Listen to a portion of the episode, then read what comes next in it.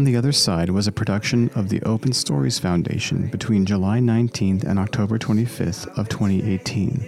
It has since been taken offline by Open Stories, but you can now find an archive of all 15 episodes on chrisway.com slash OTOS or on whatever podcast app you're listening to right now. On the Other Side was a podcast project dedicated to discussing religious, post religious, and religion adjacent issues from a distinctly millennial perspective.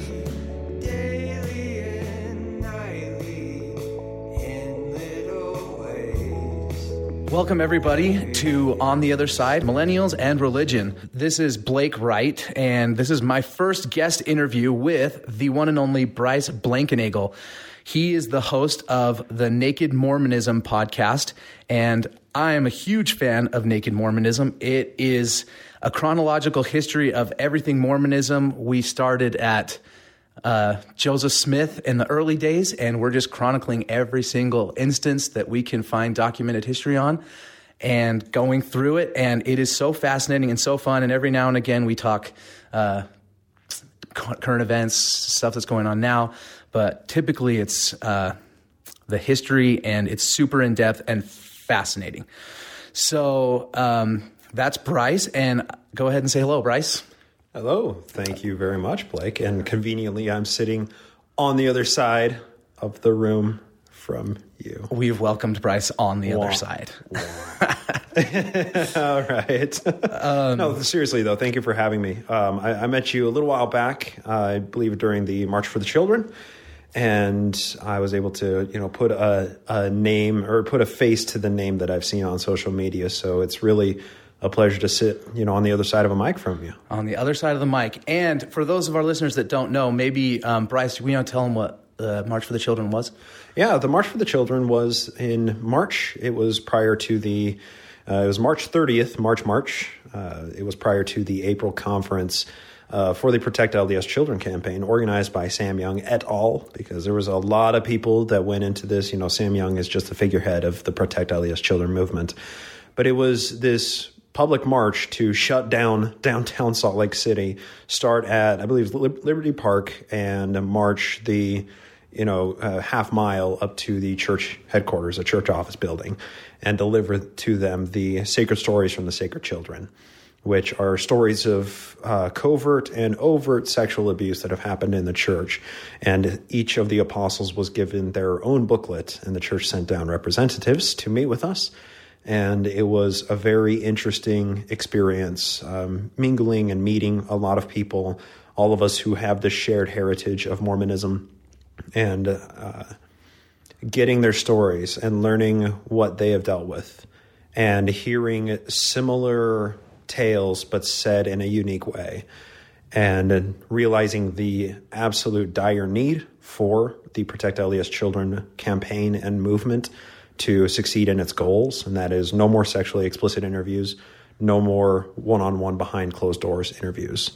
And those those aspects of the bishop's worthiness interviews are intensely problematic and they open the door for a lot of sexual abuse, sexual shaming that happens. And the Protect LDS Children campaign was organized to fight that. And it still continues to fight because the church has not changed its policy. And until they change, I have it on good authority that Sam Young's not going to be given up. Yeah, and you, you interviewed the, him recently, right? Yeah, I did. And um, all of the thousands, tens of thousands of people who have signed the petitions to calling on the church to change they're not going to stop either until this is changed. This is uh, an issue that's in the public lexicon, particularly in the social media post Mormon, ex Mormon groups, where we're talking about it still, and it has just as much fire behind it as it did back in March. And you know, it's it's just something that needs to change, and it feels like it's one way to drag the church kicking and screaming into the 21st century. Yeah, and I think it's important to note that not not everybody that's marching is marching to fight against the church, but like you said, no, just fight against the sexually explicit questions and one on one interviews. Um, my brother in law and his family came to the march, and he got disciplined at work for taking that time off because wow. his his boss is LDS, and he found out that he was down there. And I think it's really important to note that none of us are well, not none of us, but most of us aren't there to try to fight the church just say, hey, maybe don't ask children where they touch themselves one on one or at all. Yeah, exactly. And create, and more than that, it creates the culture of shaming sexuality and sexual desires. That, that just needs to stop. Yeah, and That's- instilling it at a super young age, too. Yeah, and it's something that is indoctrinated in us to be very normalized from a young age, and it creates a stigma around our own sexual drives, whoever or for whatever identity they express themselves, and whatever we find attractive, whoever we do find attractive or don't find attractive. Uh, the stigma is created and the indoctrination is started at a very young age, and that it is at the very foundation of it, it is just a controlling mechanism. And I think millennials more and more realize that that is unacceptable. That we are being controlled through our sexuality. That that is something that's very personal. If we believe in God, that's something between me and my God. We don't need the church to be an emissary between us and determine what is right and wrong. Or if you're like me who doesn't believe in God, then I'm looking out for the people who still believe in the church in campaigning to cause the church to change its policies. It's not to fight against the church, it's to help the church become more modern. Yeah, and cognizant of some of the damage they might be doing to children. Um, I don't want to get too deep into this, but I, because you haven't even introduced yourself and told us anything about you yet, really. But I do want to ask you what you would say to somebody who said, Well, I have so much faith and trust in the hierarchy of the church and the bishop that's the steward over my ward, and I believe that he is called of God to, to discern some of the things that I'm talking to him about, including the law of chastity and my garments and that kind of thing. What would you say to somebody who looked at it through that lens? Well, that's I, that can be easily done away with with the, the central focus of the Protect LDS Children campaign. 99% of bishops are the best people you'll ever meet, right? And I, I sincerely believe that the vast majority of bishops are there doing the right thing. They are good hearted people and they are there looking out for the best needs of the, their parishioners. Now, where we need to take issue is not with the individual bishops, it's with the systematic problems. Because you, in much the way that a person can personally not be racist, but still be part of a racist system and therefore perpetuating racist ideas and stereotypes and everything, the same thing happens with bishops. They are part of a systematic uh, organization that shames us about our sexuality. They are doing what they are told. They are perpetuating the church that they grew up in and what they know and what they're comfortable with. And I can't fault them for doing that. I put I, I put the fault on the system, not within the individuals within the system. And until we can separate those two, it's always going to be seen as an anti Mormon crusade to stop bishops from interviewing kids. Whereas what the way that needs it needs to be framed is the church as an organization, the church as a system, as an entity itself, not the individuals within it, are where the problems lie. And we can change the organization without blaming individuals within the system because these are cultural norms that have been in place since the Mormon Reformation, since the 18, you know, mid to late 1850s. And we can't lay blame on any one person. We can't even lay blame on the quorum of the apostles. We need to lay blame on the system itself. And I think that's a more healthy way of trying to reform the modern church to become a 21st century modern church in every issue because it's not just protect LDS children and these these uh, abusive sexually explicit interviews it's also historical issues that the church has moved on quite a lot in just the past decade and a half.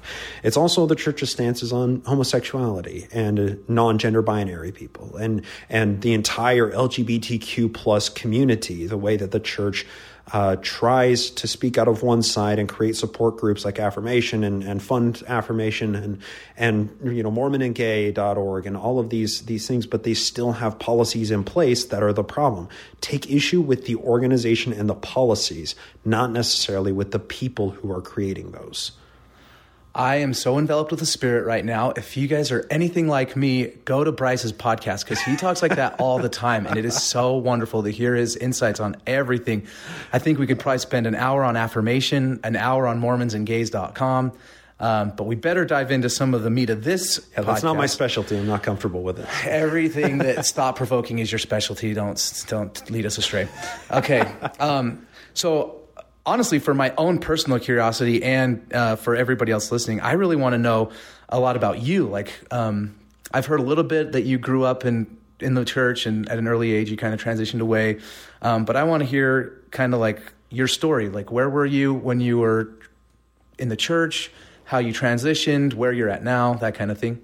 Born yeah. in the covenant. I was born in the Covenant. Yep, uh, BIC here in uh, Utah, just north of Salt Lake City, and um, yeah, I I was one of the people who never really liked going to church, and I know that the people who love going to church, you know, there's it's split. It's a division. People who love going to church, people who convince themselves that they love going to church because that's the righteous thing to do and the righteous type of person to be. And then people who are like me who don't like to go to church but do enjoy partaking in just a few of the activities. Maybe there's like value in the sacrifice of the distaste of church. something like that. Um, so yeah, I mean, like youth activities, service activities. I enjoyed, you know, scouting. I, I got my Eagle Scout, and I was happy to Word. get it. And yeah, right. Eagles for life. That's right. Um, so I, there, there are certain aspects of the church in the uh, the community itself that I enjoyed about going to church, but I became very apathetic about the church, and this is a term that's not typically used within the realm of Mormonism and post Mormonism, but I was apatheist, where um, I wasn't a you know a theo- theological person. I didn't didn't have a, much of a belief in theology. I was an atheist. I was just um, apathetic about it. It was a question that I never asked. You know, do I believe in in God? Do I believe in the church? Do I believe that it's um, you know true? Because I didn't know what true meant at the age of sixteen. You don't know anything about the world at sixteen. You just don't. And that was about the time that I decided I, I I'm done attending church because I'm not getting anything out of it, and I feel like um, the only thing that is uh, the only thing resulting from my current my continued attendance at church is just slipping further into depression and anxiety and that was not healthy. That was a very damaging time of my life to to be continuing to go to church. So i stopped attending. And i i went to a year of college uh, after i graduated high school and realized that that um, higher education at that time in my life was not for me. So i went into the workforce and I did something that was the most healthy thing for me mentally to do, and that was moved out of my parents' basement. and and it was not only healthy for me; it was healthy for the relationship with my parents too. Um, we've never been closer than when I Than when you left. When I left, yeah, we we are so much closer now that I have left. Distance makes the say. heart grow fonder. Uh, it's- you know, some of those pithy lines they do hold a nugget of truth to them. Yeah. and that's that's one of them that I find um, the the further I move away from my parents, the more that I appreciate the very few moments that I do get with them, and you know, moving out of their their basement did teach me to be an adult. It taught me, you know, I know a lot of. Um, a lot of members when they their first foray into the real world is as a missionary where you go live away from your parents but you're still living under a totalitarian system that controls your schedule that controls your reading material all of the information in and out of your life controls your contact with other people and um, it completely stifles growth while at the same time uh, forcing you to grow into adulthood in the way of like dealing with bills and going grocery shopping and doing chores around the house, right? Um, I didn't do that. I didn't go on my mission. I didn't take out my endowments. I, I never did a lot of, you know, I didn't check a lot of the boxes that, that most Mormons do as they grow up because I left at 16. Uh, but my ability to move out of my parents' basement and live on my own and work for a living and and make mistakes and learn who I was, it caused me to be much more introspective and question what is it? You know, what do I believe? Is the church really a good institution? And those questions just kind of resided in the back of my mind. And then I, I ended up moving to Colorado because the reason I gave was I wanted to get out of Utah. I had family in Colorado I could live with for a little while until I could establish myself, get a job, get a you know a place to live and everything. So I got out to Colorado, and that's where I was finally transplanted into a completely different culture. I mean, they're still the same people, right? I, but it wasn't Mormon. It wasn't Morador. right? it wasn't this grand Mormon corridor that we have going through Idaho, Utah, and Arizona. And uh, it was something that was completely different. Found people that were completely content living their lives without an umbrella of religion or theocracy of, yes. over their heads. And it was the most stunning thing to be driving along and find myself in a mentality that I said, "Oh, there's there's a, a, Mormon church right there. I haven't seen one of those in months. I know what those people do. Yeah. As opposed to where here, you know, you drive through the Salt Lake Valley, you cannot go two miles without seeing a church steeple, right? Yeah. Sometimes you see one that's like white brick instead of red, or you know, the standard colors. You're like, hey, look at that. Oh, that's unique. Yeah. Yay.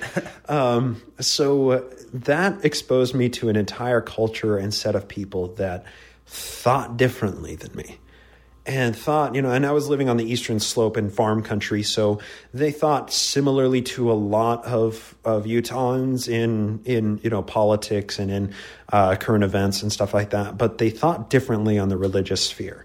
And I found so many of those people out there are educated by their pastors to know how much Mormonism is a cult without ever being introspective of their religion themselves might be cultish as well and you start interacting with people and they learn that you were Mormon, are Mormon, whatever, and they start telling you things that cause you to say, "Oh, whoa, hang on, whoa, I'm not comfortable with that." Wait, Joseph Smith was charged in 1826 for being a glass looker. Hang on, well, no, that's anti-Mormon lies, right? So instantly you get this defensive wall up, and not as a member, not believing explicitly in the church, just having those questions in the back of my mind when people would approach me and say, you know, I, I had a, a, very good friend that I was help renovating a house with at the time. Um, he would approach me and uh, with these controversial issues within church history that I didn't have answers for because I didn't know about. And even not as a believer, I found myself putting up the defensive walls because was, I was defending my culture. Those felt like affronts to who I was because I still hadn't, I, I still hadn't separated myself from my belief. So he told me to look into a few resources, read a couple of books, and then come back and we'll have a conversation. And where the crux of our argument stuck was Mormonism isn't Christian. And that's a, I know that's a common argument between Mormons and other Christians.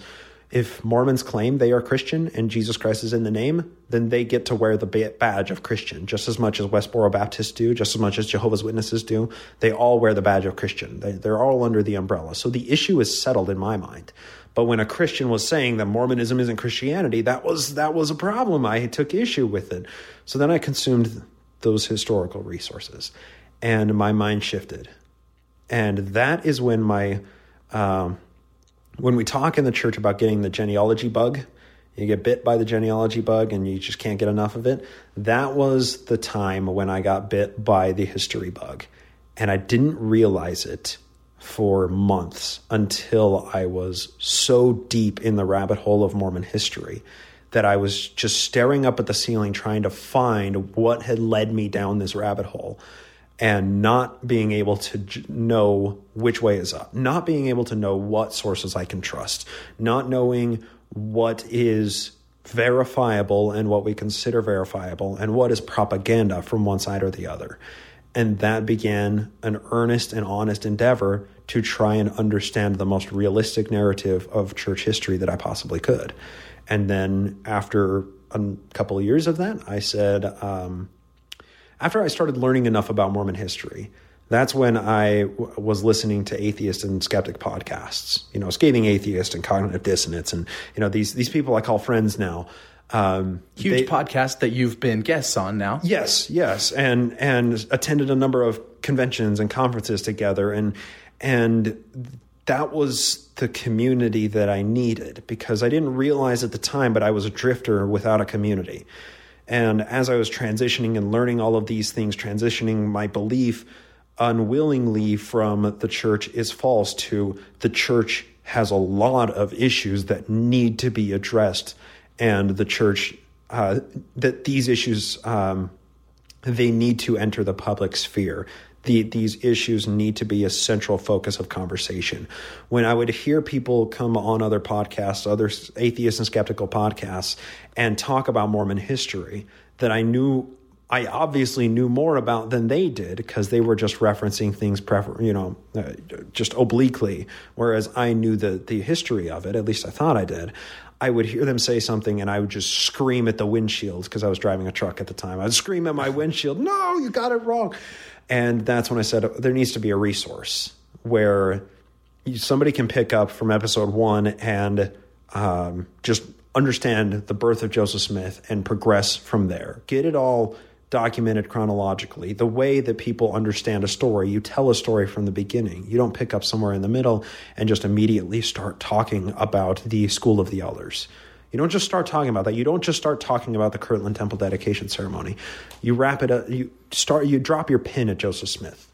And had I started now, I would have dropped my pin at the Enlightenment era uh, to to create the culture and, and context of history of post Enlightenment, um, you know, industrial early industrialized uh, industrialized 19th century America because it's fascinating. You can't understand Joseph Smith unless you have that context. But that's where I chose to drop the pin, and that's where I I, I looked and looked and looked for a podcast that went through the serial history of Mormonism, and it didn't exist. So I decided to create the podcast that I wanted and that started Naked Mormonism. And that started me down this path of diving so deep into the history of Joseph Smith and Mormonism that um, I I I can't get enough of it now. It you is an the entire path of righteousness to join the path that rocks. well, that's it's an interesting way to say that. It's from Emperor's New Groove hashtag Disney. So Apparently, I'm not a uh, a bona fide millennial if I don't get an Emperor's New Groove reference. It's okay. I'll educate you on Disney references, and you educate me on everything Mormon. Okay, oh, deal, deal. Dinner tomorrow. Let's okay. do it. Um, so, needless to say, um, when I first started, I, I, jumped into all of the salacious aspects that, that CES letter had covered. The letter for my wife is now covering, and and all of these, um, you know, these main historiographies that that now Mormon millennials seem to know a lot more about than the generation prior. Why do you think that is? The ubiquity of information. I, I've noticed that um, there's still a veil of, I don't want to call it ignorance because I don't want to say that the standard Mormon who says, like, Bryce Blankenagel says that the church needs to change and the prophet hasn't said anything on the matter, so I'm going to listen to this. You know, I don't want to just blanket them in ignorance, but there does seem to be almost a fear, like um, uh, there's there's the information a mouse click away, yes. where any generation previous it was hidden and obscured, and you had to go through scary resources to find it. Now it's right there in front of them, and they still feel tentative uh, fear mm-hmm. to address that. And I'm always fascinated to talk to people like that and say, what what is where's that fear founded in? What do you think? It's anti Mormonism. Anti Mormonism. It's, it's suppressive person. It's apostates. It's atheists. It's the, the thing is, is, it's the otherizing of information. It's the personification of our greatest fears. When you're part of a culture and they're able to label, put a simplistic label on something that challenges the narrative of that organization, that's it's mind control it, at the very foundation that is mind control if you can convince a person that anything that comes out of another person's mouth is anti-mormon is a suppressive person everything that's coming out is not even worth dealing with it's not even worth listening to you've got that person yeah you've and, got them in your clutches and it's kind of seems like a power that no uh, organization and institution should wield on a person or mind. Shouldn't, but that is it's it's effective, yeah. and isn't and it? It's extremely effective. An institution that has, um, and it's not illegal. It's just unethical. It's yeah, immoral. It's it's, naughty. It's deplorable. deplorable. Um, there's there's a, one of my favorite quotes by J. Reuben Clark. He says, "If if we have the truth, it can't be harmed, but if we don't have the truth, it should be harmed." Yes. And that's a famous general authority and he says something like that, but we still find fear in addressing these anti claims. And um, one, one quote that's not Mormon, but is f- fun for me to, to cite is Aristotle. He said, It's the mark of an intelligent man to embrace an idea without accepting it. Mm-hmm. And um, I think that's why a lot of us are fascinated by some of the stuff that uh, like the CES letter points out, like what, why, why is this information been hidden from me for so long? Or maybe somebody Right, might say right. it wasn't hidden, you just didn't find it. You just didn't know where to look. You just didn't know where to look. That is that is quite a uh, that is a knife edge to dance, isn't it? Because at what point is the threshold crossed of well, we may not have pointed out this information, but we weren't hiding it. When does it become hiding it? At what point are you selling a far, false narrative when in every single chapel still there's a portrait of Joseph Smith reading the gold plates when we know that's not what happened? that is dishonest. That is lying. That is hiding information that might otherwise challenge a person's beliefs. Yeah. That is propaganda. That is unacceptable. That is unethical. It's not illegal. A, an organization, a single organization, should not wield that power. I agree. And we have this incredible force that has never been accessed before with the demo- democratization and ubiquity of information out there. Because see what Jeremy Runnells did, and what Letter from My Wife did, and what all of these outlets do that now are the millennial go to source for problematic history within the church is they accessed information that took scholars and historians over a century to compile within a few hours. Yeah, and for those that aren't aware, just really quick, the, the CES letter refers to um, an educator employed by the church named Jeremy Runnells. He he had some tough questions posed by his students, so he started jotting them down and asked his superiors. And long story short, he never got the answers that were never got answers. Period. And so he just kept compiling questions until now. There's a published book on it, and um, it's a great resource for anybody to just go and see what some of the larger concerns are that a lot of us um, post Mormons have. Yeah. And a little clarification. So Jeremy was not part of the CES. Um, initially, what the CES letter started was letter to a CES director. So Jeremy started researching problematic issues within the church, and he was put in touch with a CES director, the church educational system, somebody who should have answers to these questions. And that's when he compiled everything into this letter to the CES director and sent it to uh, the unnamed, the redacted named CES director. And that is it's become the standard bearer that people say, uh, "What broke your shelf?" CES letter. Uh, what broke your shelf? Book of Abraham. Well, that's included in the CES letter. What broke your shelf? Polygamy. That's in the CES letter. All of those problematic issues are included in the CES letter. And because the internet exists, Jeremy was able to compile all of this information into one small, very concise resource that everybody can consume within a, few hours. You can read it pretty quickly. It's 120 pages or something. And you know the history that the church doesn't want you to know. So the ubiquity of information with the internet is well, needless to say, it's been fun to watch the dance that has happened. The the constant uh, jabs and pairing that has happened with um, with church propaganda outlets and with quote unquote anti Mormon propaganda outlets. Yeah. And to watch the real historians debating at the core of these issues what they're saying about the controversial issues. Because the when I started Naked Mormonism, that's where I started was with all of these salacious aspects, with the differing First Vision accounts, with uh, the translation method of the Book of Mormon. The the podcast has evolved so far beyond those issues now because I'm mired in the granularity of Joseph Smith's history, and there is so much there to unpack. I'm in the Nauvoo era right now. And when we're recording this in July of 2018, I'm currently sitting in May of 1842, which is a woefully complex time in Mormon history. And there is no historian alive today that I know who would claim that they fully understand Nauvoo Mormonism because it's that complex. But it doesn't have the salacious aspects, right? It doesn't have the different First Vision accounts. It does have the Kinderhook plates. Know, that's fun. It has the Book of Abraham. Those are fun. But everything, all of the historical context around those is what's truly important. That's how you understand those issues within the context of their time. And you understand the mentality of Joseph Smith when he was creating and, and fabricating these pieces of Mormon doctrine as a practice today. I, I, hate to backtrack, but I had a thought just now about how I gave a narrative about a church educator uh, writing a letter to CS director, and we had a little clarification. And I think that's the crux of his whole podcast, you guys, is we heard a narrative of a guy that saw God and translated a book and started a religion, and he says, mm, "Let's clarify that just a little bit."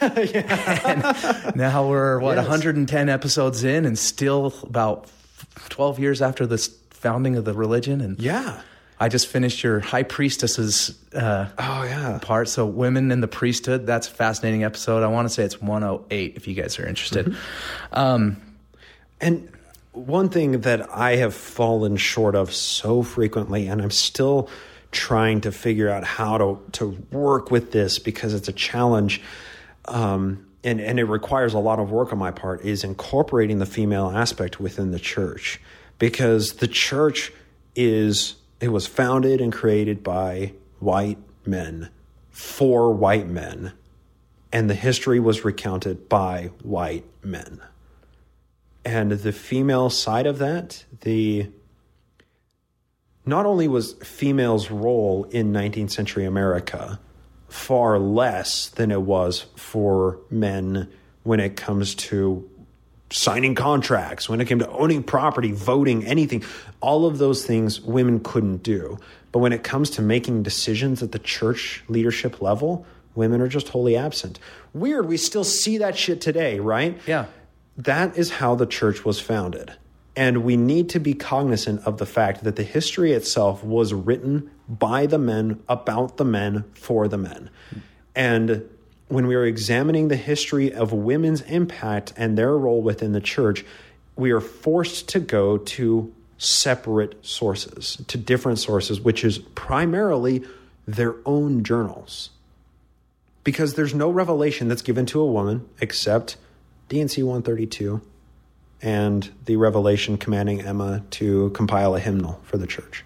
Those are the only two Doctrine and Covenants revelations that mention women. And one of them is about Joseph can have as many wives as he wants, but Emma, you cleave to none else other than me. And this is uh, thanks to your podcast that I know this. Uh, this is during a period where Joseph had told Emma that maybe he'd compromise and let her marry uh, William Law's wife. Uh, Who knows? It's, it's so the the history is really finicky because not only are we talking about things that were likely never written down, but we're talking about conversations that were had behind closed doors by people that were notoriously secretive at a time when they kept any documentation that was written down extremely secretive, and all of that documentation that may exist out there proving that something like that was the case is largely controlled by the church.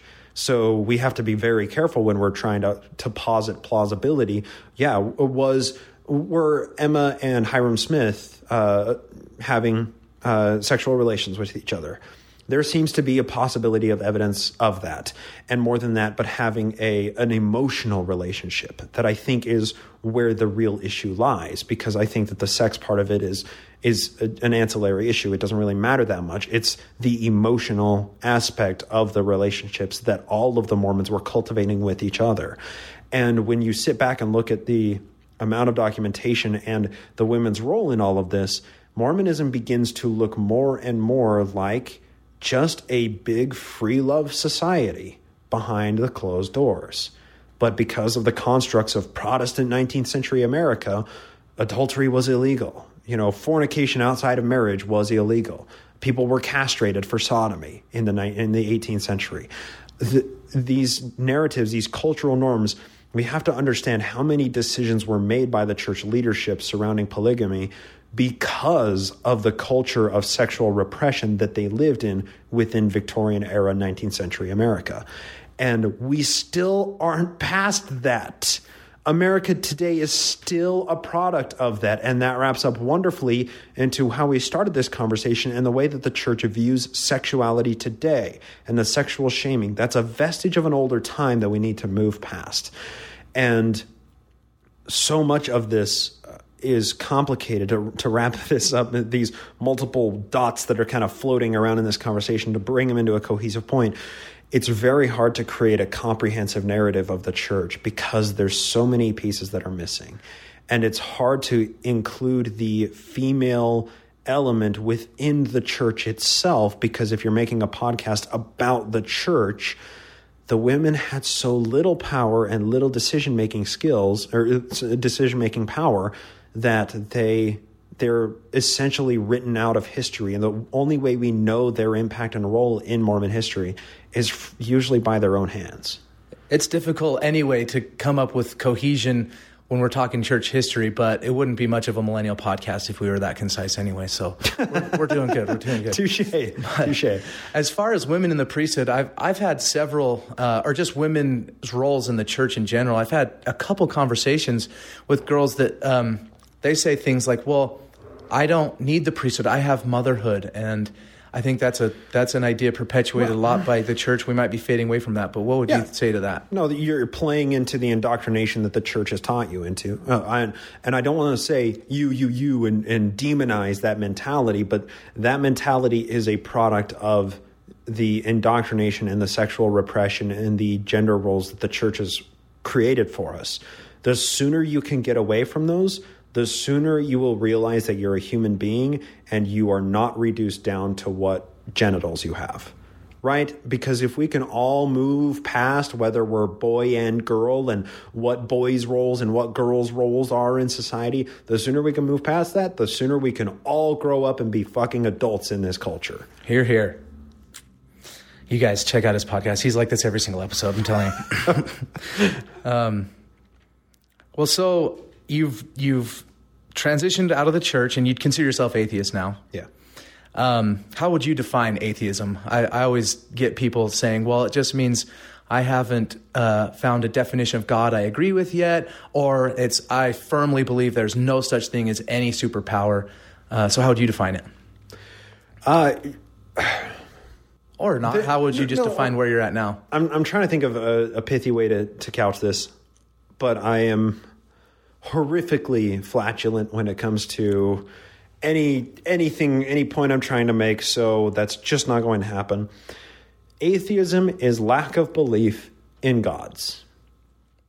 As a Mormon, Mormons believe in one God. Humans have been writing down their history largely about gods for four, five thousand years that we have inscriptions on stone tablets. And Mormons don't believe in any of those gods.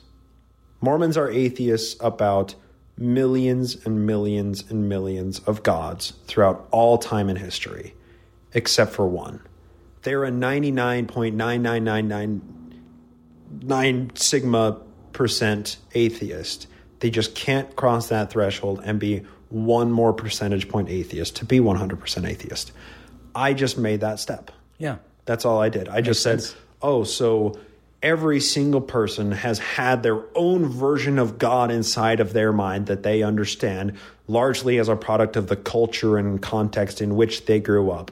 So that means that over human history, there have been billions and billions of conceptions, of subjective conceptions of gods.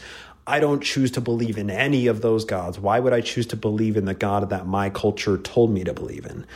And yeah, um, when you view it, that's that's actually helped a lot in my understanding of Mormon history. It's helped me to identify when I'm reading history from a a, a church employed historian uh, or from an apologist or something to that effect. It helps me identify the key words in their historical reporting and understand where they deviate from the facts in order to put a spin and an interpretation on that. Because no longer do I have to say, when, when I see a passage talking about um, Joseph Smith and the missionaries writing or going back to Kirtland, and um, after they dedicate Zion in 1831, and uh, they are riding in their canoes, and one of the canoes overturned. And Joseph gave a revelation that the destroyer rides upon the water. And then he basically took everybody's money, cobbled it together, put it in his pocket, and hired a stagecoach to get him home. And said the rest of the guys they can they can go on a canoe. And now um, missionaries can't go swimming. Yeah, now missionaries can't go swimming, right? So when we see that historical fact happening, we see that historical scenario taking place, and then further postulation is made that well the reason why Joseph Smith believed that the the destroyer rides upon the water is because of this passage out of the Bible and this passage out of the Doctrine and Covenants and therefore you begin to get lost in a conversation of needless plausibility and causality. When we say Joseph Smith was a guy he was riding in a canoe and it overturned he almost drowned and he got really scared, so that he tried to explain it in a way that made sense in his mind that he was attacked by a demon. And then he gave a revelation that said that the, the destroyer rides on the water, and lucky him, the, the guys there had just enough money to hire a stagecoach for him and a couple of his buddies to get home, while the rest of them continued on the waterway. When we see that history secularized, taken apart from the belief of how we're supposed to interpret that today, and now missionaries can't go swimming. If we can view that through a, a skeptical lens and strip away, that's why it's naked Mormonism, we strip away these biases, it makes more sense. And what, what sort of things are we supposed to skepticize? Skepticize everything. Hashtag naked Mormonism. yeah, I love it. So, um, checks in the mail, by the way. Okay, thanks. um, why do you think that the history is so important to? So you you enjoy it because you grew up in it and you right. started realizing that maybe things weren't quite as sugar coated as they were presented to you. But why make a podcast about it? Why why present it to others and and educate people on the history that maybe maybe some people might say, well, it's not that important because I've felt the spirit and I just know the church is true. Why why communicate your feelings and thoughts on this topic? I see the church today and I want to know how it got to be what it is. I want to know how it came to wield so much power in Utah.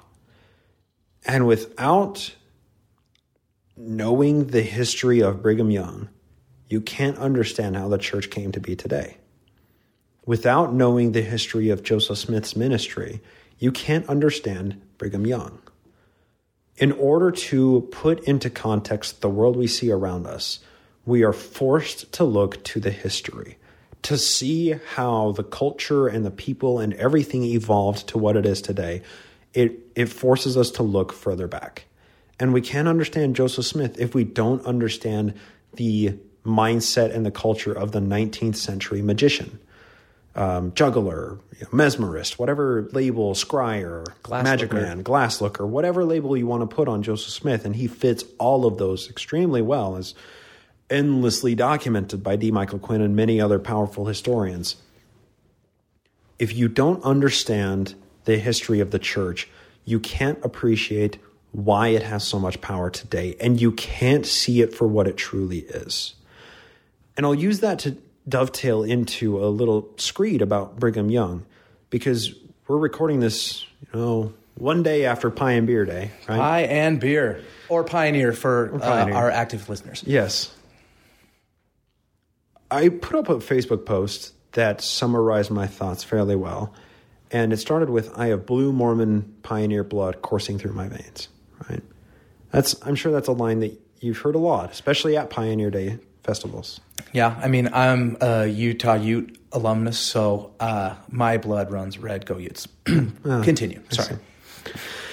Little before there was the blue red Crip blood factions in Utah was the days of 47 when the Mormons landed and Brigham Young at the head of the train, actually not at the head of the train, he was sick in the back of a wagon. He didn't, you know, plant his staff. It's it doesn't matter, right? It's it's one of those historical factoids that are just matters to us because he's he's you know kind of portrayed as being in the front, and he sent.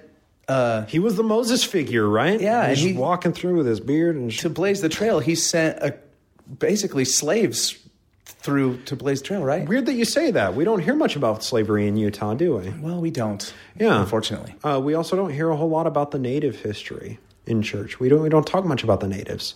When well, we came about, across a boat in the or 600 BC, right? No, no, it was submarines in 2600 BC. Oh, right, right. Excuse yeah, me. Sorry. See, that's why we have this guy here. Yeah, right. we don't if we don't understand the history of the Mexico territory of the Great Basin when the Mormons landed here, we can't understand how atrocious and horrific it was living here under the autocratic dictatorial control of Brigham Young. And I am wholeheartedly convinced that the history of the Mountain Meadows massacre isn't one of those, you know, milestone things that we put a lot of stock in and we talk about it just like we talk about the differing first vision accounts with Joseph Smith. It's the most salacious thing we think about. That's 120 men, women, and children slaughtered senselessly by the Mormons. There's no documentation to prove that Brigham Young ever commanded that. You know what there is a lot of documentation of? Brigham Young sending out his armed militia to exterminate destroy, massacre Native Americans. This state is built on the corpses of thousands of dead people and slave traded people and sex trafficking and every aspect that has been glorified in every 1950s Western frontier flick, everything that is truly disturbing and inhumane about that is how Mormonism was built in this desert. And now when when you understand a little bit about the history of Utah Mormonism, it really forces you to sit back and think about the fact that Utah has never been separated from that. Those are the bloody, disgusting roots of Utah Mormonism. And the church today does not wield the power that Brigham Young had. The church today is the evolution of the, the theocracy that Brigham Young built. It is a modernized, streamlined, propaganda, PR friendly version of a ruthless and bloody theocracy that Brigham Young created. And I'm well convinced that if more people truly understood the history of Brigham Young, that Mormons today, the PR department, would do everything they could to distance themselves from Brigham Young. The way that they've distanced themselves from Joseph Smith's magic history and tried to hide that. Um, similar propaganda has been um, created in order to couch Brigham Young in a positive narrative, but Joseph Smith was a charismatic man. Brigham Young was just a by the numbers, iron fisted autocrat he was a horrific, disgusting human being. I can, I hope uh, for the past five minutes of screening, people understand that no combination of words that I create could properly describe Brigham Young. And if Mormons today knew who he was, they wouldn't have four universities and a city named after him. They wouldn't have a number of streets throughout Utah named after him because he is horrific and uh, four universities. Plus, he founded the University of Utah. To our dismay, that's that's that is true. Yeah, yeah. and uh, to to bring it back to Pioneer Day, the we I clear trees for power lines. We just cleared up by where he actually came over the pass because the monument is where he set up camp for some of his wives to cook and clean and farm. Right, this is I the believe place so. Yeah. But the actual place is up East Canyon. For those of you interested, there's a monument there. And so I was clearing trees up there. So during Pioneer Week. Yeah. Lucky. So, yeah, I'm so lucky to clear trees up there. Yeah. yeah, I've been blessed. Um, yeah. Service activity. Yeah. And and since I'm on this uh, disjointed uh, connecting the dots, I remembered my train of thought from before, and I wanted to point out how interesting it is that atheism um, has its own following of not something. You know, you don't you don't find um, people going around, around playing Pokemon Go, and there's a whole group of people that are a Pokemon Goers, right? Like, right. but there are theists, and for whatever reason, there has to be a group of non-theists because otherwise, they think it's just it's just fascinating to me that well that that plays perfectly into the the otherizing that is used to scare people away from anti-Mormon literature, right? Um, if you can create an otherized scenario, if you are a theist, the default, you know, um, the default other has to be atheists, right? When atheist is a neutral position. That is, I choose to not believe in any God until evidence is provided to me um, scientifically verifiable evidence that is reproducible in a lab setting. But you believe that Quakers live on the moon. I, in a different time, a different life, I would have. You would have. but you don't now. So what do you call yourself? Uh, an A Quakerist on the Oh, moonist. jeez. Yeah. I didn't realize that. Same with people living on to- the sun. Yep. no, uh, that's important just to point out, right? I'm I'm an A Santaist. I'm an A Tooth Fairyist. If I had known these things, I might not have asked you to be a guest on our show. I just, Yeah, you, I don't know. you, you control the recording. You can delete it after I walk out of the room, and I will totally understand. We will not delete that. Cody, don't delete it. okay. Well, I, I wanted to, um, before we close, I, I really wanted to get into one of your favorite topics nowadays, it seems like, and that's the, the Smith entheogen theory. Um, I don't think I'd even heard about it until I listened to it on your podcast, but for anybody like me, what, what is that? Yeah, so the Smith entheogen theory feels like a dramatically understudied aspect of Mormon history that incorporates the usage of various plant medicines within Joseph Smith's ministry uh, in order to elicit spiritual experiences for the Mormons uh, in different settings, dependent on whatever the setting was, how many people were there. Um, various plant medicines could have been used and infused in. Um, various vehicles in order for Joseph to become the Mormons' shaman, their spirit guide. Um, that's the academic and articulate way to say that I believe that Joseph Smith was drugging the early Mormons and was using a an entire toolbox of pharmacology that he was familiar with because of his magic and root uh, his magic roots in early you know prior to the gold plates. He had a number of mentors that would have been able to provide him with the knowledge that he could use and manipulate plant medicines and infuse them into consecrated anointing oil. That is the consecrated part of the anointing oil, or in the Lord's Supper within the uh, the bread that was administered. Um, there's there's a couple of possibilities of uh, plant medicines he could have infused into the bread or into the wine during the Lord's Supper. Um, how I happened upon all of this was I was reading through accounts of the Kirtland de- Temple dedication ceremony, and there are just dozens of contemporary firsthand accounts of people hearing the sound of a rushing mighty wind, people seeing angels, people seeing God walking through the congregation, having these incredible, incredible experiences. And when you view that through the context of uh, what was going on prior to the temple dedication, that's a school of the prophets that was initially held in the John Johnson home, then moved to the Whitney uh, store, and then up to the third floor of the Kirtland Temple. Um, there, there's some very weird occurrences that are happening. The men washing and bathing each other and covering themselves in cinnamon whiskey. And, and cinnamon in extremely high doses is actually psychoactive as well. Um, and when it evaporates off of you, when the whiskey cinnamon combination evaporates off of you, you get this tingling, really weird feeling. And you Kids don't get any ideas. You'd feel the spirit coming over you. I appreciate the disclaimer, Blake. um, so, needless to say, there is a plethora. There, there is abundant evidence that visionary experiences were happening. And one way to explain those facts is by viewing them through the Smith entheogen lens that Joseph Smith was implying, uh, was applying the use of Datura stramonium, uh, that's commonly called Jimson weed. That's everywhere in the New England area. Um, possibly psilocybin cubensis, uh, magic mushrooms as they're called.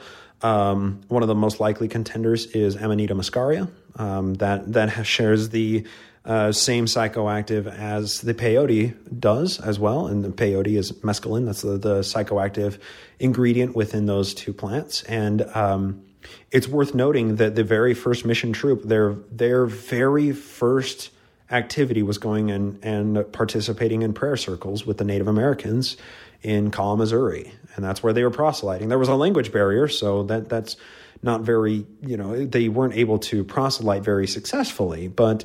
One of the missionaries who accompanied them was one Dr. Frederick G. Williams, who was a Thomsonian botanical doctor, a root and herb doctor. And Thomsonian medicine is a fantastic rabbit hole in and of itself.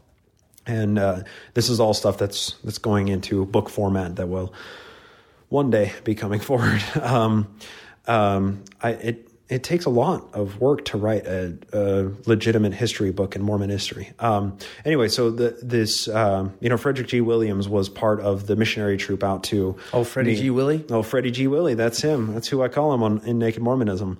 Um, and he very likely would have used that opportunity to trade plant and herb knowledge with these Native Americans. And at that point, he likely would have been, if he wasn't familiar with it prior, he would have been become familiar with peyote at that time. And that definitely serves to be one of the places where Joseph Smith and the early Mormons in Kirtland era had some really wacky experiences. Um, sigils flo- floating in the sky, magic white orbs that they go chasing. Um, just really weird stuff that you can't explain without saying, well, it's either God and the devil that's acting on them, or maybe they're just high. maybe they blasted off and they went home too early and they, they saw a floating orb in the night. Maybe Martin Harris did see a city through a mountain through his spiritual or second sight. Um, it's a lens, it's a framework by which to understand Mormon history. Yeah, spiritualized and second sight. We could do a whole podcast on those too. Oh, yes. I want. I can hear some of the listeners saying like, "Well, Bryce, he's he's an atheist. He he clearly hates Brigham Young. He has nothing but good things to say about Bloody Brigham. Now he's off talking about hallucinogens in the Victorian era."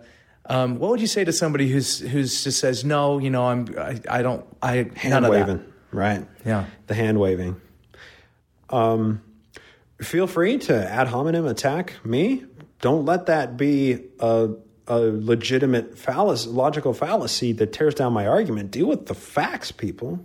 You read the accounts of the Kirtland Temple dedication ceremony, and then you go look up on Erowid, where people um, largely anonymously have um, you know reported their, their, their trip reports of these various chemicals, and look up the trip reports for Datura and for Amanita muscaria and peyote, and then compare those side by side with uh, some of the accounts, the firsthand accounts of the Kirtland era church, and um, there's it's a framework by which to understand early Mormon history, and the abundance of evidence of these would it would be I I am at pains to explain them in a different way.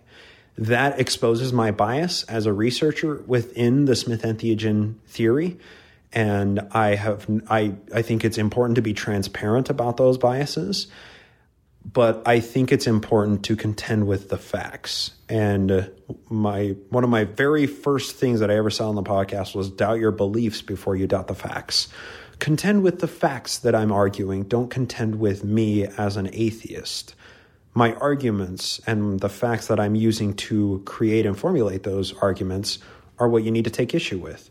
And I've had a lot of correspondence with a number of historians.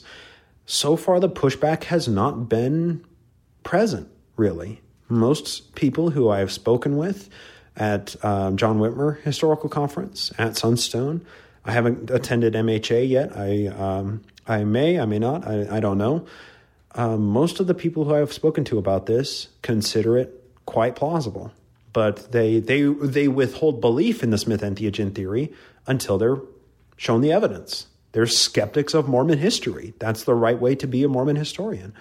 So it's hard to say, yes, Joseph Smith was drugging the early Mormons, but if we do allow for that as a possibility, it serves to have a lot of explanatory power for the Kirtland era of Mormonism.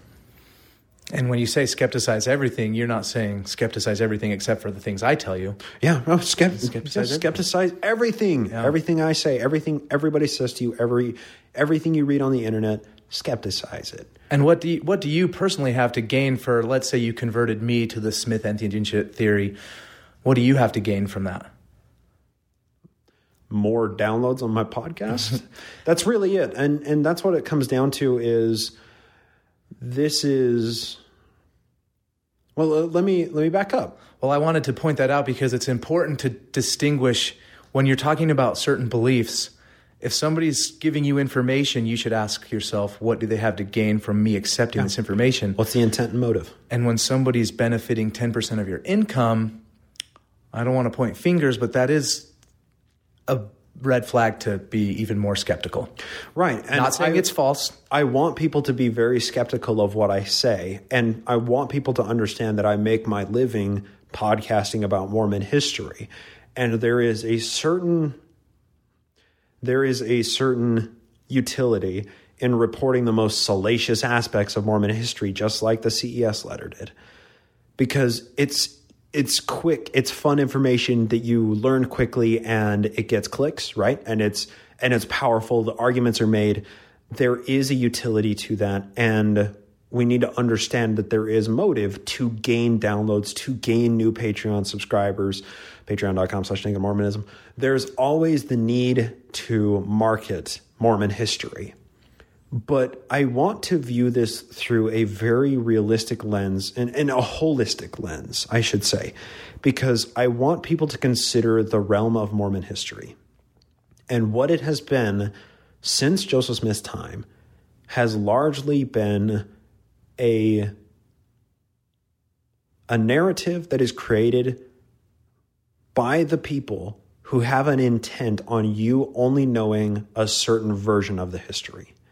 Joseph Smith himself was rewriting his own history multiple times and writing out the pieces that people found challenging. He himself distanced his roots from the magic and occult practices. Since Joseph Smith died, Brigham Young and Willard Richards, and you know the generation after that, B.H. Roberts, every prominent Mormon historian has done an incredible amount of work of chronicling Mormon history, but have done so as a believer in the church with a vested interest of continuing their employment within the church. Now consider the opposite side of that equation. Fawn Brodie kicked off an amazing work with No Man Knows My History in the 1940s, in the late 40s.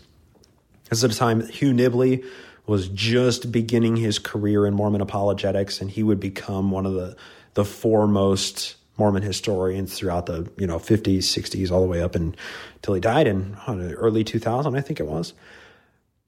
The realm of Mormon history has been extremely combative because it has been so propagandized. And the church has expended millions of dollars on creating their narrative. They have employed legions of historians and poured just unconscionable resources into those people to create the narrative that they want that is not challenging. Now we have the internet. Now we have the golden bullet that is going to truly and fundamentally challenge the narrative of the church. And this realm of Mormon historians, of outsider Mormon historians with Fawn Brodie and, and Juanita Brooks and and Dale Morgan and these these you know through into the 60s and 70s and then in the Sunstone era through the 80s of the golden era of the Sunstone historians. It's been this counterculture, it's been this counter narrative that has been starved from the beginning and has been maligned by the by the society, by the system because these people are pointing out those inconvenient facts, those facts that are not very useful consider the disparity in resources. I'm a podcaster that is studying Mormon history and trying to create an entertaining and informative version of Mormon history that doesn't have the Mormon spin on it. There have been podcasters who have come before me who have created a faith promoting version of Mormon history. There have been books long before me that have been that there have been historians employed by the church for more than a century before me who have created a version of Mormon history that is dishonest. It requires resources to expose that dishonesty. And we always have a hard time when we talk about money when it comes to, oh, you're doing a podcast and you're talking about Joseph Smith drugging people. What do you have to gain from this? More Patreon dollars? Well, that is people supporting me monetarily in order for me to be able to spend a full time job on researching and reporting Mormon history. That is just one very tiny way to combat the propaganda that has been perpetuated that we all believe or have believed in our entire life. And it is merely a mechanism by which I'm able to accomplish that. Because we all got to live, we all got to eat. We all got to, you know, all of us are going to do differently in life and make different decisions on money. Money is a mechanism, it is a, a tangible resource by which a thing is able to be accomplished. The thing that I am able to accomplish is creating accessible Mormon history. And the way I'm able to accomplish that is by listener support. Because unfortunately, it takes a lot of time, a lot of energy digging through resources to find the truth that lies at the at the the kernels of truth that lie at the bottom of those resources. Well, so, I know I'm not alone in appreciating all the work and time and energy you put into your podcast. And I'm going to go ahead and categorize all of our listeners into three categories and address them individually. One, the post Mormons or never Mormons who are just listening for fun, and we say welcome. Thank you for joining us, and we're glad to have you here. Um, the transitioning Mormons who grew up LDS or, or transitioning out of any religion, really, um, who are in a scary place. I've been there. Uh, Bryce has been there. A lot of us has been there, and uh, it's scary. And we're glad you're taking that leap, and and uh, we can be uh, resources for you if you need it. And hopefully, you enjoyed the podcast. And then the Mormons, the active Mormons, the active Baptists, the active Jews, whatever religion you belong to that are starting to think critically and skepticize some things and maybe seeing what else is out there. I know that can be pretty scary at times, and we really appreciate you coming and taking a listen. And hopefully, you don't think that just because some of us believe Joseph Smith uh, used hallucinogens to convert people or whatever the case may be, um, that you have to believe that too. We're all just on this path together, and hopefully we wind up on the other side, uh, safe and sound. Um, so I want to really thank Bryce for coming on here. It's so such an honor to have him here. Um, he mentioned a book. You've got a book you're writing. I uh, well, when I was in the infancy of the podcast, I uh, I did a a fundraising campaign, uh, a Kickstarter campaign because I was under the impression that, hey, you know, I'm churning out 15 pages of script per week for the podcast. Um, if I convert that into book format, um, you know, that's that's 200 pages in you know about three and a half, four months. Um, so you know, I I can probably churn out a book in about six months, and I made the very bold claim that in six months I can get two history books out about Mormonism, and that was profoundly stupid of me because yeah, when was that? Uh, that was back in 2015. Okay. That was just downright stupid of me um, because the goal was met, but I didn't understand what goes into writing a historically verifiable book about Mormon history that won't get you laughed out of every single Mormon history conference. I have learned a lot since I did that. I have learned how much work is required to compiling the sources because a history book is only as good as its footnotes. And sometimes the footnotes are more important than the book itself. And if I cannot compile a book that is historically verifiable, then that is going to set me and my career in Mormon history on a very poor trajectory, a very poor arc. And it's something that I was not careful enough when I initially raised the money but when I raised the money for it, that allowed me to go full time into studying Mormon history. It allowed me to go to a weekly format instead of semi weekly format. And it allows me to put a lot of time into this book about the Smith entheogen theory. And it is progressing very slow and methodically. And I don't even want to throw an estimate of when it will be available because this is such an understudied side of Mormon history that I am things jump out at me every single week that I need that force me to rewrite so much of what I already have.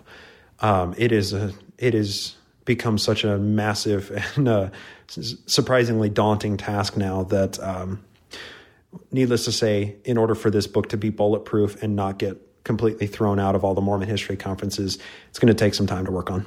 So, well, good luck to you on that. Yeah. Um, and then I get the honor and privilege of interviewing you face to face. Why is that? I'm here for Sunstone. Woo! Sunstone Yeah, 2018. Sunstone. It's the bomb. For those of you that don't know, Sunstone is a symposium, a massive symposium of anything and everyone Mormonism. Um, and I, I feel obligated to clarify that it includes the community of Christ. I know they don't like to be lumped in with Mormons. Well, it includes Strangites. It includes a number of, of you know, break off sects. Yeah, and if I if I remember correctly from the the program, I think we've got an FLDS presenter this time around. We usually are, yeah. That is pretty exciting. And then we've got Bryce, and you're presenting. I'm presenting on another podcast I do called My Book of Mormon. We, uh, my friend Marie and I, she's never Mormon. We read through the Doctrine and Covenants, and we are, um, are the last episode we recorded was DNC 134.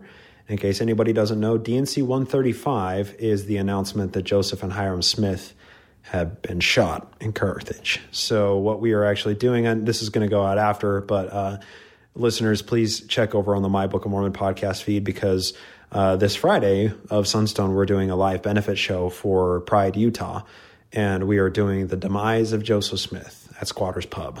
That's at 147 Broadway, and that's going to be uh, a couple or an episode of the show, so you can find it. You can listen to it on my Book of Mormon podcast feed, but it's. Uh, the shtick of the show is Marie doesn't know anything about Mormonism, and we have a strict no spoilers rule. So she has learned Mormon history as we've read through the Doctrine and Covenants, and I have taught her as we've gone along.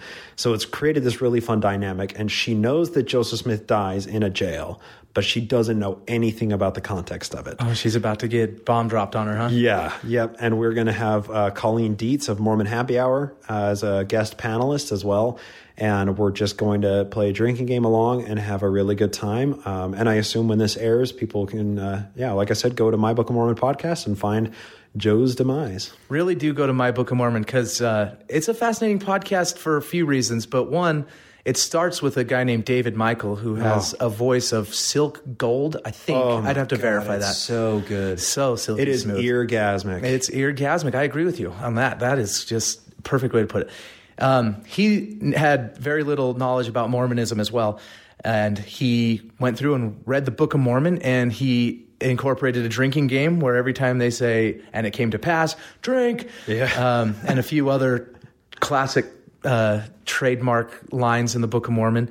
And it's fascinating to see somebody who doesn't have the stigma of this is true from the onset, reading through it and and taking note of some of the maybe sexist and racist uh, undertones or just- overtones. and just the absurdity of it too.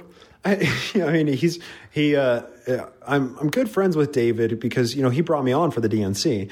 Um, he just examines it through the lens of this is a 19th century American religious Bible fan fiction, and it's fun to hear him read it that way. Very fun. And now it's migrated. David Michael moved on from the podcast and brought on Marie Kent and Bryce. So now it's fun to see the DNC is played out by somebody who is very illiterate, not illiterate, but just very unversed in the subject of Mormonism. With somebody who's very versed in the subject, and they kind of compare notes and talk about it and walk us through the history of it and the DNC. So that's that's great. Go check out that podcast as well. Thank you. And then what what day or time are you uh, presenting? That's going to be Saturday at 10:15. We're just presenting. Uh, it's called DNC cover to cover, inside and outside. Because it's if you you know it's like an outsider and insider cover to cover reading the DNC. It's like it's like a palindromatic. We prefer- Never mind. Whatever. Uh, we prefer on the other side, not outside or inside. Oh yeah. See, you know that's just a matter of taste. It's okay. I'm not going to yuck your yum. by, by the time this podcast airs, it'll be long gone. But Yeah. you can go back and listen to it on Sun, Sunstone's podcast for free, and just look up uh, Bryce's podcast. Yeah, and we- we've given listeners so much to uh, comprehend and digest. We got my Book of Mormon podcast, we got Naked Mormonism, we got Sunstone, we got a, a lot of stuff here. Uh, if you want an understanding of my research and the way that I report Mormon history, you know, give episode 100, that's Masonry and Mormonism, a try. I invited Cheryl Bruno on, a fantastic his, uh, Mormon historian writing about Mormonism and Masonry. Went through a very skeptical take on it. Or if you want to hear my research specifically, listen to the Smith Entheogen episodes. That's episodes 59 and 60, which we did right before Cody and I came and presented on it at Sunstone here last year. Woo. One year ago, we did those episodes. So He's just growing up so fast, ladies and gentlemen. All right. uh, well, growing out more than up. Really. well, thank you so much, Bryce, for coming and spending time with us. This is fantastic. Thank you, Blake. It, And- it was really a pleasure. Oh my gosh, it's my pleasure indeed. Let's go in the garden. You'll find something waiting right there where you left it, lying upside down. On the Other Side was a production of the Open Stories Foundation between July 19th and October 25th of 2018. The underside is lighter when you turn it around. Everything stays right where you left it. Everything stays, but it's still changing. The intro and outro theme for this podcast is Everything Stays, a Rebecca Sugar cover by Bly Walentine. You can find more of Bly's music at B L